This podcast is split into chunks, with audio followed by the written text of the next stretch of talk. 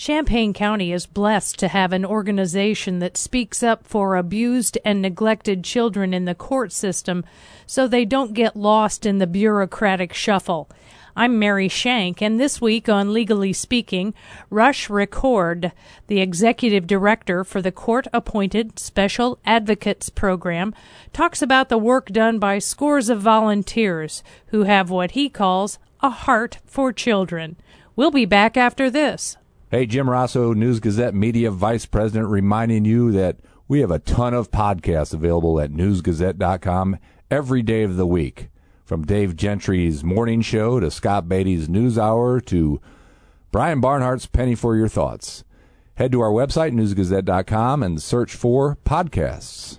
Rush Ricord has been the executive director of Champaign County CASA, the court appointed special advocates, for nine years.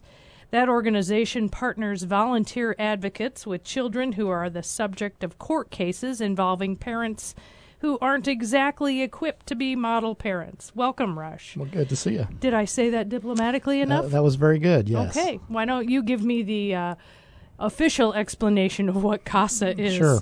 So, as you said, we provide volunteer advocates for abused and neglected kids that are in the court system in Champaign County. And we also provide legal representation for those kids in the courtroom. So, um, in addition to our volunteers and our paid staff, we also have attorneys that we contract with that represent these kids in the court system.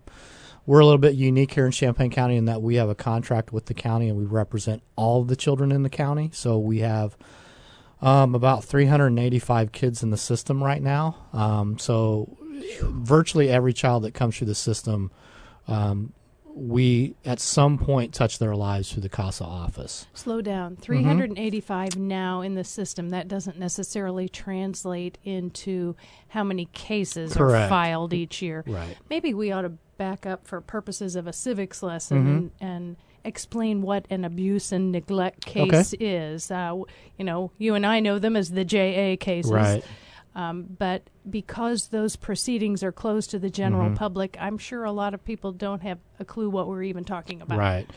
So all of these kids that we have in the JA cases have been abused or neglected um, to the point that the court needs to get involved. So, for instance, there, let's say there's um, some a serious case of abuse in the home where DCFS has gotten involved, Department of Children and Family Services right. has gotten involved, conducting an, an investigation into the case, and they've determined that the case is serious enough to be referred to the state's attorney's office. The state's attorney then files either an, an abuse or neglect petition. Right. Um, here locally, most of those are actually neglect petitions. Okay. Um, Which means basically that the parent is unable unable to to basically take care of the child. There's right. there's very legal aspects to it, but the petition says the the, the parents or the caregivers. It yes. doesn't necessarily.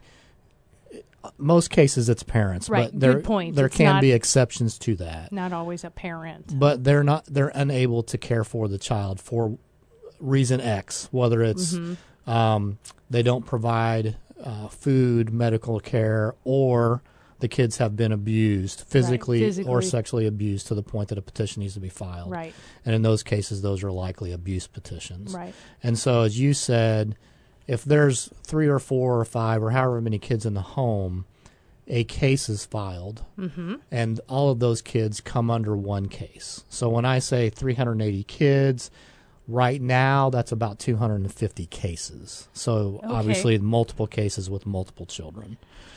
And once, when that case is brought to court at the very first hearing, of the admonition hearing, right. we are appointed the guardian ad litem for the child at that point, and that's okay. where our involvement starts. Explain now what a guardian right. ad litem is. You and I know what right. that is. Um, gives you standing to right. speak legally so for the child. In, for in juvenile cases, abuse, neglect, and delinquency, GALs are appointed, mm-hmm. um, and the easy way to put it is that's the legal side. So that's the yes. attorney piece. But as far as CASA is concerned, we are appointed, the agency is appointed the GAL. And what that does, that gives us access to records, um, access to meetings, access to appointments. It gives us basically the legal authority to act on behalf of these kids. And so the agency has appointed the GAL at that very first hearing and at that point, then our advocates, our staff, and our attorneys can begin the process of um, fulfilling our role, which really is to ensure that the kids are being well cared for, services are being put in place, um, et cetera. And that's that's how we do what we do. Now, our local CASA, there are CASAs all over the Right. United States, Mhm. right? But our Champaign County CASA has been around since 1994. Right.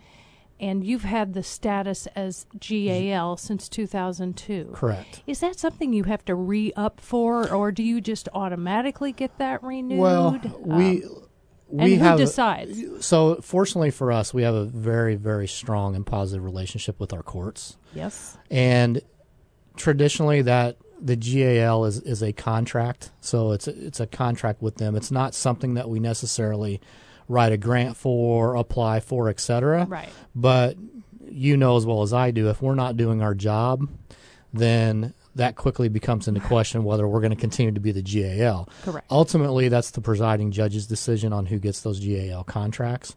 Um, as you said, we've been fortunate to hold um, those contracts for abuse neglect since 2002.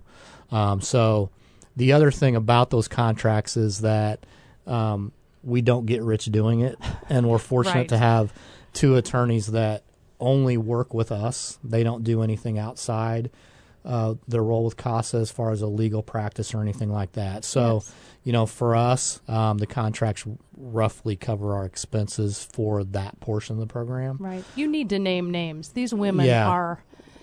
They do yeoman's work and Ca- talk about unsung heroes. Yeah. I could. I, I probably should have had them come in with you. Well, but, that'd be a um, great topic. but- Right. Um, but talk about Yeah. So Carrie Kamak and Lynn Callahan are our two attorneys. right. Um, Carrie actually has been with the program longer than I have. Um, she started as a volunteer advocate, and uh, you know, one day I think she kind of decided, hey, I can help out on the legal side as well. Carrie has done a- broad range of legal work, um, but really has a heart for these kids. And as I said, she's been doing it. You know, I've been here almost ten years now. So she's been doing it well over that amount of time. And then Lynn Callahan also came to us as an advocate. Lynn's actually a former Urbana police officer Right. at one point. Um, was a prosecutor out in Wyoming. Came back to Urbana, came to us and advocated for a little bit, and then we had some natural transitions as far as our attorneys were concerned, and she was interested, and she stepped in. So the two of them handle all of these cases, and we do over a hundred appearances a month in the courtroom.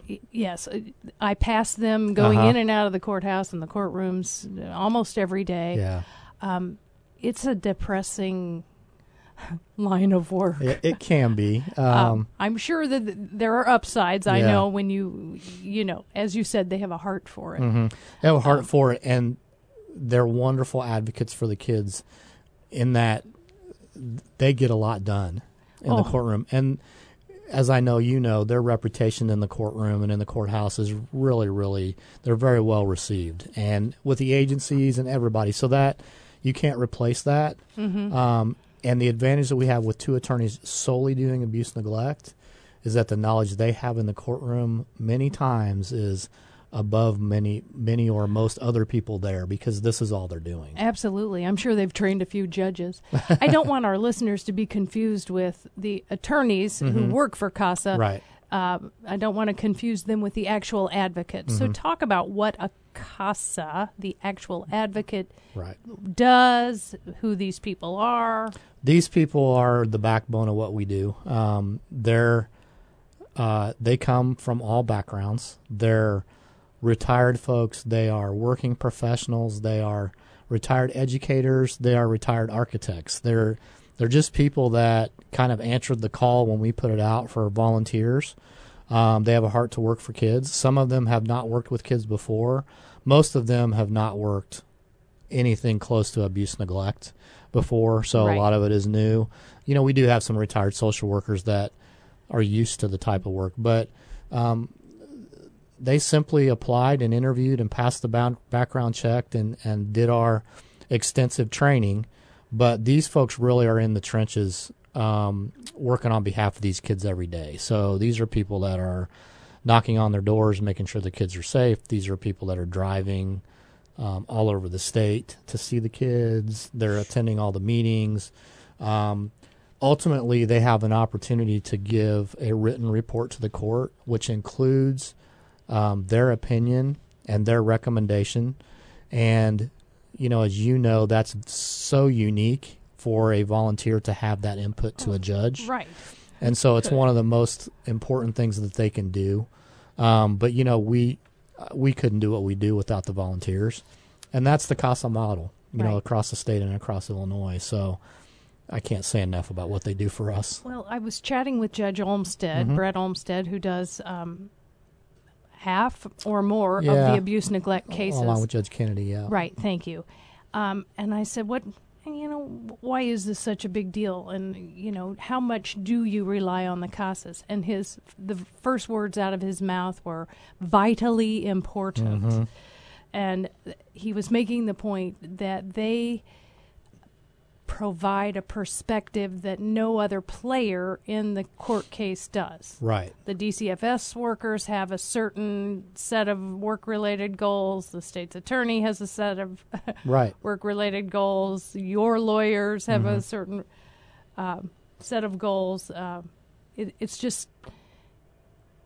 It's unprecedented in any other part of the judiciary or the judicial system that you have this citizen volunteer who has the direct ear of the judge. Exactly, and that's that's really kind of the uniqueness too of the the background of the folks that we have. That you know we do do a thirty hour training. It's it's it's really pretty extensive. Um, but we're yeah, smart I wanted enough. you to talk about yeah, what goes into the but training. we're smart enough to know that when they walk out of that training, we haven't taught them everything that they've seen. So for them to have that opportunity to tell the judge, you know, this is what we think, you know, understanding that we don't always get our way, um, and that's okay. That's the way the system is works. But it's nice to be able to give opinions that aren't tied to maybe funding issues or staffing issues or you know there are certain things DCFS certain steps DCFS has to take they're just legally required to take those steps and a lot of times we can make recommendations outside of those sometimes um, you know and and be able to get some things done so like you said it's I- I've been involved in the court system a long time there's nothing like it when you have kind of this extra piece that comes into these cases and we do provide some information that the judges don't always get Right. I'm. I'm. I marvel that you are able to get the quality and caliber of casas that you Yeah. do. yeah Um, first of all, you must not tell them in advance what the court courtroom benches are like, we don't or the sound Yeah. and um, you know these hearings can be long. Yeah. can't they? Yeah, and we one of the things we pride ourselves in training is when we get we do that initial. I actually do the first class that I call an orientation, with them. Uh-huh. and I tell them that um, one of the things in training we're going to be very honest, and so we always are very honest in training. It doesn't do us any good to try to sugarcoat this this work, you know, and so we Right. we really kind of put it all out there because if folks are questioning whether they can do this work or not, we want them to try to find that out in, in training, if that makes sense. Well, nobody wants to Right. invest a whole lot of resources Right. in somebody who's going to be unhappy. And we actually changed our method a little bit a couple years ago where we actually give the volunteers their cases kind of in the middle of training so they can start applying Oh. the information that they have with what they're learning in addition to being able to see an actual case and have all the information Sure. in front of them. Um, and so that's been really effective. It's really helped with the with the buy-in. But you're right. It's Makes the perfect- people that come in and volunteer are really just amazing. I mean, they it it can be emotional work. Well, it is it emotional is work. emotional yeah. work for and sure. um, we all want to we all want to make everything better for the kids, and honestly, we want to do more than we can even do sometimes. Um, but at the end of the day, it's got to be done. Um, and I always worry about the kids that aren't maybe being served by a program in another county that doesn't have the program. So Right. I mean, like you said, it's got to be done, but for years it wasn't. it wasn't. Yeah, yeah, it wasn't done this Um, way for sure. Yeah. Um, I'm I'm old enough to have sat through abuse Mm-hmm. and neglect cases early in my career where where there wasn't anybody. And as as Brett Olmstead pointed out, you know, he'll get these reports from DCFS, and perhaps their goals are to focus on the parents and getting them on the right, Right. track and making sure they have resources. And he said the kids might be a little blurb at the end of the report hmm because if the, the child is Right. normal or not sickly or not Yeah. mentally acting out, they don't always get the attention. So it's nice to know that there is this set of people Right. there for them. So you're always in need of more casas, are you not? yeah, we you know with we have about a hundred and we're going to graduate a class next week, so we'll be about 110 advocates. So you know, as I said earlier, about 240, 250 cases. You know, And we're not quite give- to half. Do you give them each about two cases? We uh, we starting off, we only them? give them one. Okay. Um, we do have casas that have more than one case. Generally, those are the folks that have been here with us a little bit of time. sure. and the cases are probably at different stages. In other words, if you gave a person two brand new cases, the workload at the would be pretty heavy the beginning, and we don't want to do that to somebody. Mhm. Um, now, having said that, of those 250 or so cases, you've got several kids that are placed in residential facilities that maybe are supervised 24 hours a day, seven days a week right. you know, on a priority scale. Um, do they actually need an individual assigned to them? Maybe not. But what you have to remember is if a child, whether a child has a CASA or not, we are serving that case. We're just serving it at a different level. right. Um, we're meeting because we're the guardian ad litem. We have state mandates we have to meet, and particularly visiting time. So we have to see those kids a minimum of one time per year, face to face, which we do more often than once a year. So who do you send if you don't have a casa for a certain So- kid? Is it you? Is it Carrie? Yeah. Or So of Lynn those has to go? 110 or so volunteers, we have a number of those folks that don't actually have CASA cases, but they do our Ah. visits for us. So there is So- a place for everybody. Yeah. Maybe not everybody wants Yeah. that courtroom commitment. Yeah, huh? so we have, for instance, we'll have some folks that maybe are snowbirds that right now are lucky enough to be, you know, down south as you and I Yes. are sitting here in the wind. But in that time that they're back, you know, maybe they'll come back and do some visits for us, but they're not here consistently enough to have a case. Um, we have folks that have had cases in the past and their case closed and they want to stay involved but maybe don't want to have another case or taking Mm-hmm. a break. Um, so we do have a group of folks that do uh, those visits for us, and we have to be able to do those, and we have to be able, be able to do those Okay. effectively.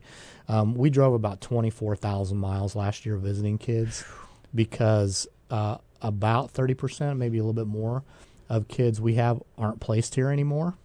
So we've we've got kids all over the state. We actually Oh, have Lord. six kids outside of the state. That's a topic for another Yeah, uh, that's a whole program day. about the dearth of resources in But- some areas. Um, we're blessed with those people that are willing to do all that driving too, and Do they do get mileage or Um, are they if, volu- you know, are they donating that Yeah, we have very few people that even want to ask for it. We have some folks that are driving so much that we just say, "Can we? Let's give you one, you know, turn it in one time Gas- or something." one Um, tank of gas? yeah. But you know, everybody's doing it because they care about the kids and um, Sure. Um, talk a little bit about the length of cases. I mean, uh, an abuse and neglect case can go on for yeah, years, can it it, can not? literally. Um, with with courtroom visits every Mhm. few months. I and Yeah, well, you, you, generally hearings are at least ninety days apart, if not longer. Okay. But um, we ask for a commitment from our volunteers for about two years, and that's roughly the average length of time for a case. okay, Um, again, as you know, the cases are completely and totally different. Some cases can be. I would say some cases can be as short as a year. That's relatively rare. As Um, if everybody's really healthy yeah, and it's you getting know, down to business. Yeah, there was a mistake, or it's the one time. I I would love for them all to close that Oh. fast, but they don't. Um, but most of them probably are going to be in that two year range. We do have some that have gone. I've seen a case go ten or more years. Now, sometimes that may may be a case with multiple kids, sure. and some kids close gradually. But some cases are to the point that they just don't close quickly. Sometimes it's can be slightly beneficial for kids to stay in the system to access services and access some funding for some things. Um, that's not something that happens regularly, but that can happen. But you know, these kids move placements so often that once when you move a placement to placement, that is almost like starting over. Particularly if they if they move schools, the research says if you move schools, you lose a year of, of schooling. So um, the other part of that is that our judges are so good and deliberate about the decisions that they make that Right. understanding that these are life changing decisions for kids, they're not taken lightly. And so I think our judges really want to be sure when they're making decisions, particularly when it comes to time to close the case, that we're trying to do the right thing. And the last thing we want is for the kids to come back into the system. Um, you know, if they've been in once, that's enough. So- Sure. Talk a, a little bit more, and I read this on your website, so I don't think I'm blindsiding you here. Uh, it was talking about the fundamentals for um, the volunteer casas. You know, they're not they're not mentors. Right. They're not necessarily buddy buddy to these Yeah. children.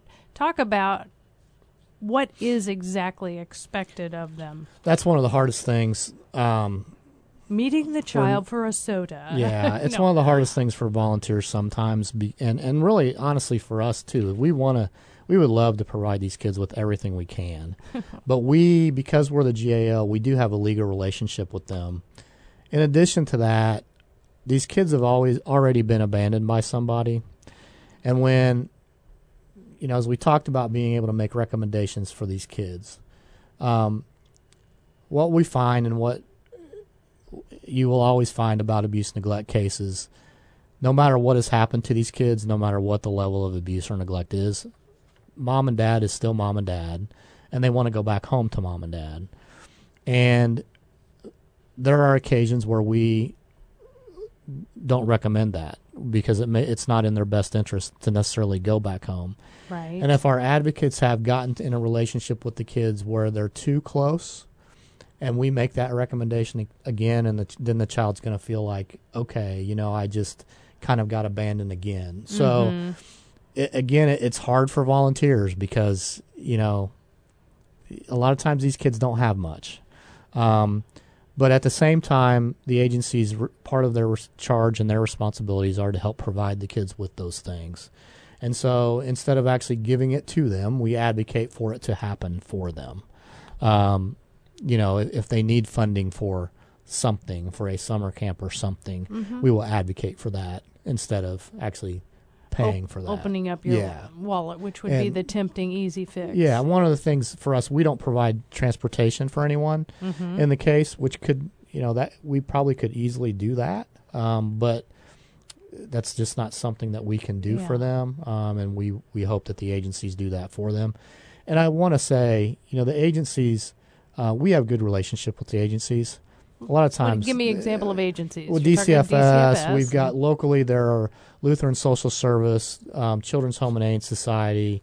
Um, there's there's a couple agencies in town that contract with DCFS to do this work. Okay. We actually meet with all the agencies once a month and staff the cases. Okay. Um, it's not to say that we don't disagree on cases because we do, but we also do have a pretty good working relationship with everyone. Mm-hmm. They're they're fighting a lot of battles internally with funding and staffing and um, particularly private agencies. Many times we'll call today and six weeks, two months later, call back, and that worker has now gone somewhere else, and so we try to be the consistent person on those cases. So, you know, social services. There's a lot of there's a lot of things that go into social service in Illinois, and uh, we're all trying to to take care of our own little corner, I guess. Yes, indeed. Um, that is the state we live in.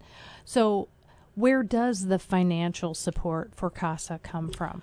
So, as I said, we actually get paid from the county to, to deliver some GAL services. We uh, were fortunate enough to get a grant through the Criminal Justice Information Authority, which is called VOCA funding, which is Victim of Crime Act. Oh, yes. That's a competitive grant process that um, CASAs were just, I guess, authorized or uh, made Brought- it available for us to apply for that funding Brought into the Um, circle, yeah. last uh, about a year ago 14 18 months ago so all the casa programs in illinois applied for various amounts of money we were fortunate enough to get a grant um, that helped us subsidize a lot of our staffing personnel costs, which is very unusual in grant funding.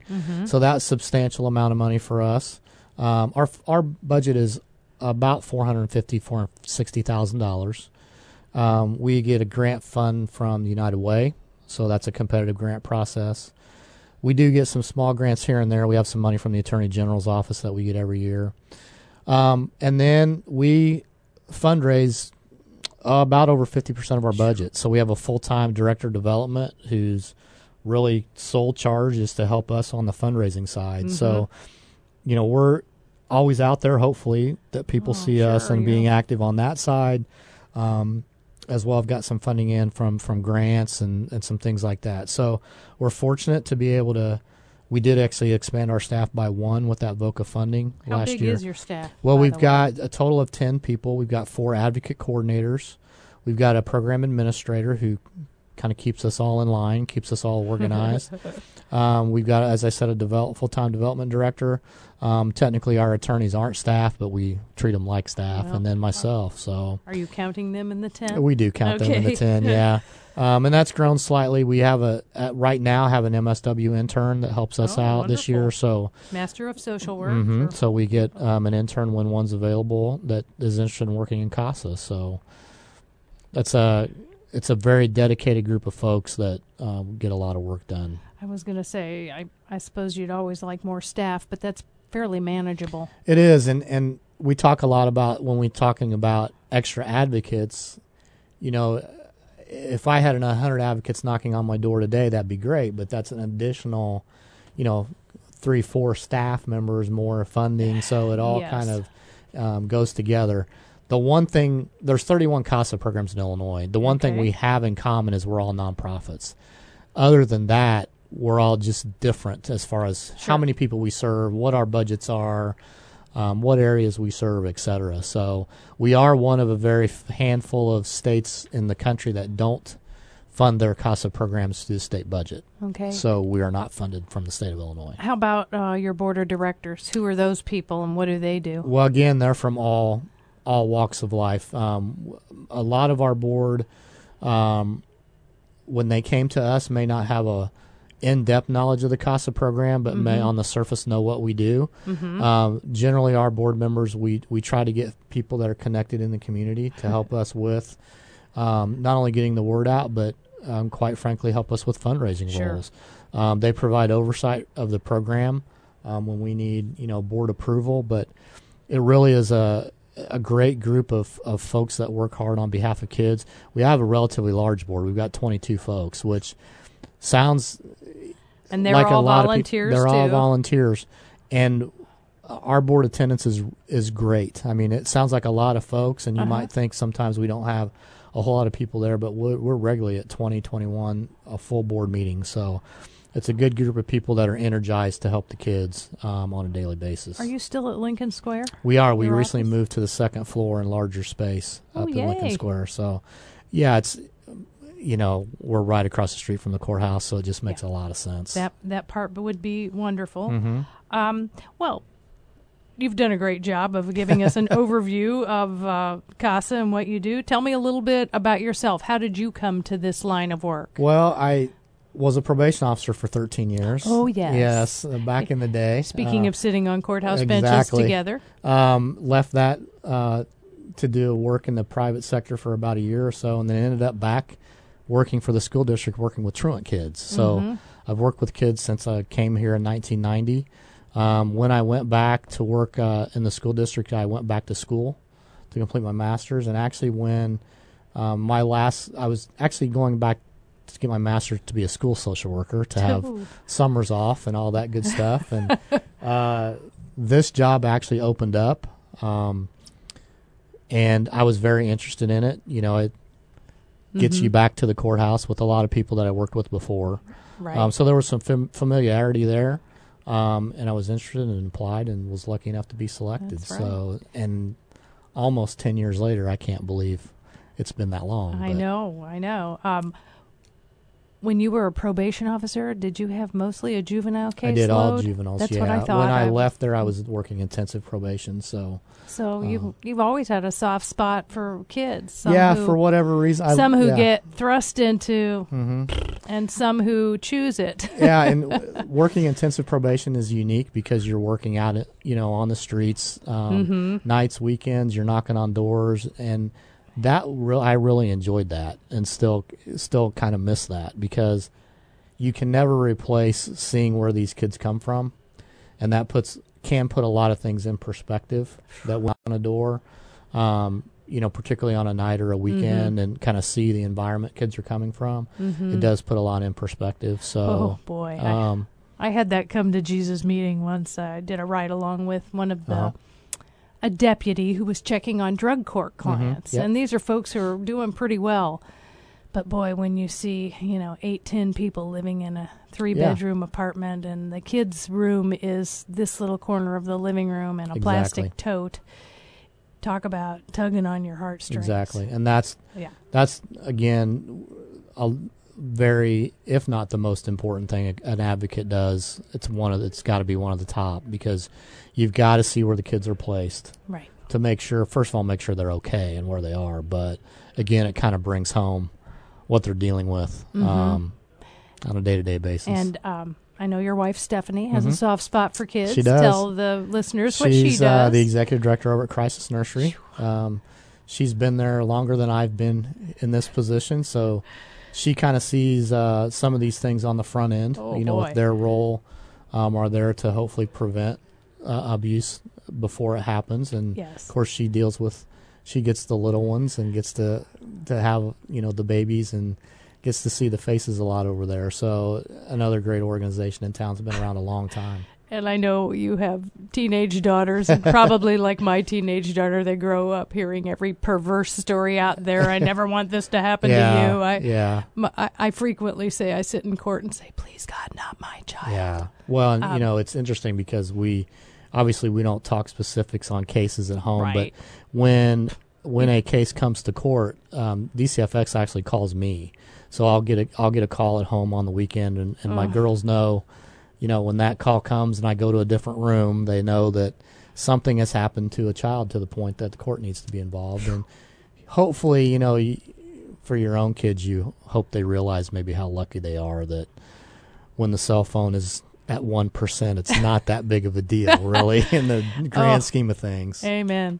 Well, anything you want to add? I you outside of work, um, you're a coach too, right? Yeah, I coach softball at St. Thomas More. I've been lucky enough to coach my daughters in basketball when they were at St. Matthew, and now at St. Thomas More. So that's that's a great kind of relief. Um, Yeah, you got to have something happy Yeah, to talk yeah. about at the dinner table. So I'm fortunate that you know my board uh, allows me to do that. Um, Stephanie coaches as well at the university, so we get to do that at, at kind of in our spare time and have some fun um, and not try not to take all this home with us. Well, it's hard. I I understand it. Well, thank you very much, Rush Record, for being my guest today on Legally Speaking. Thanks for having me.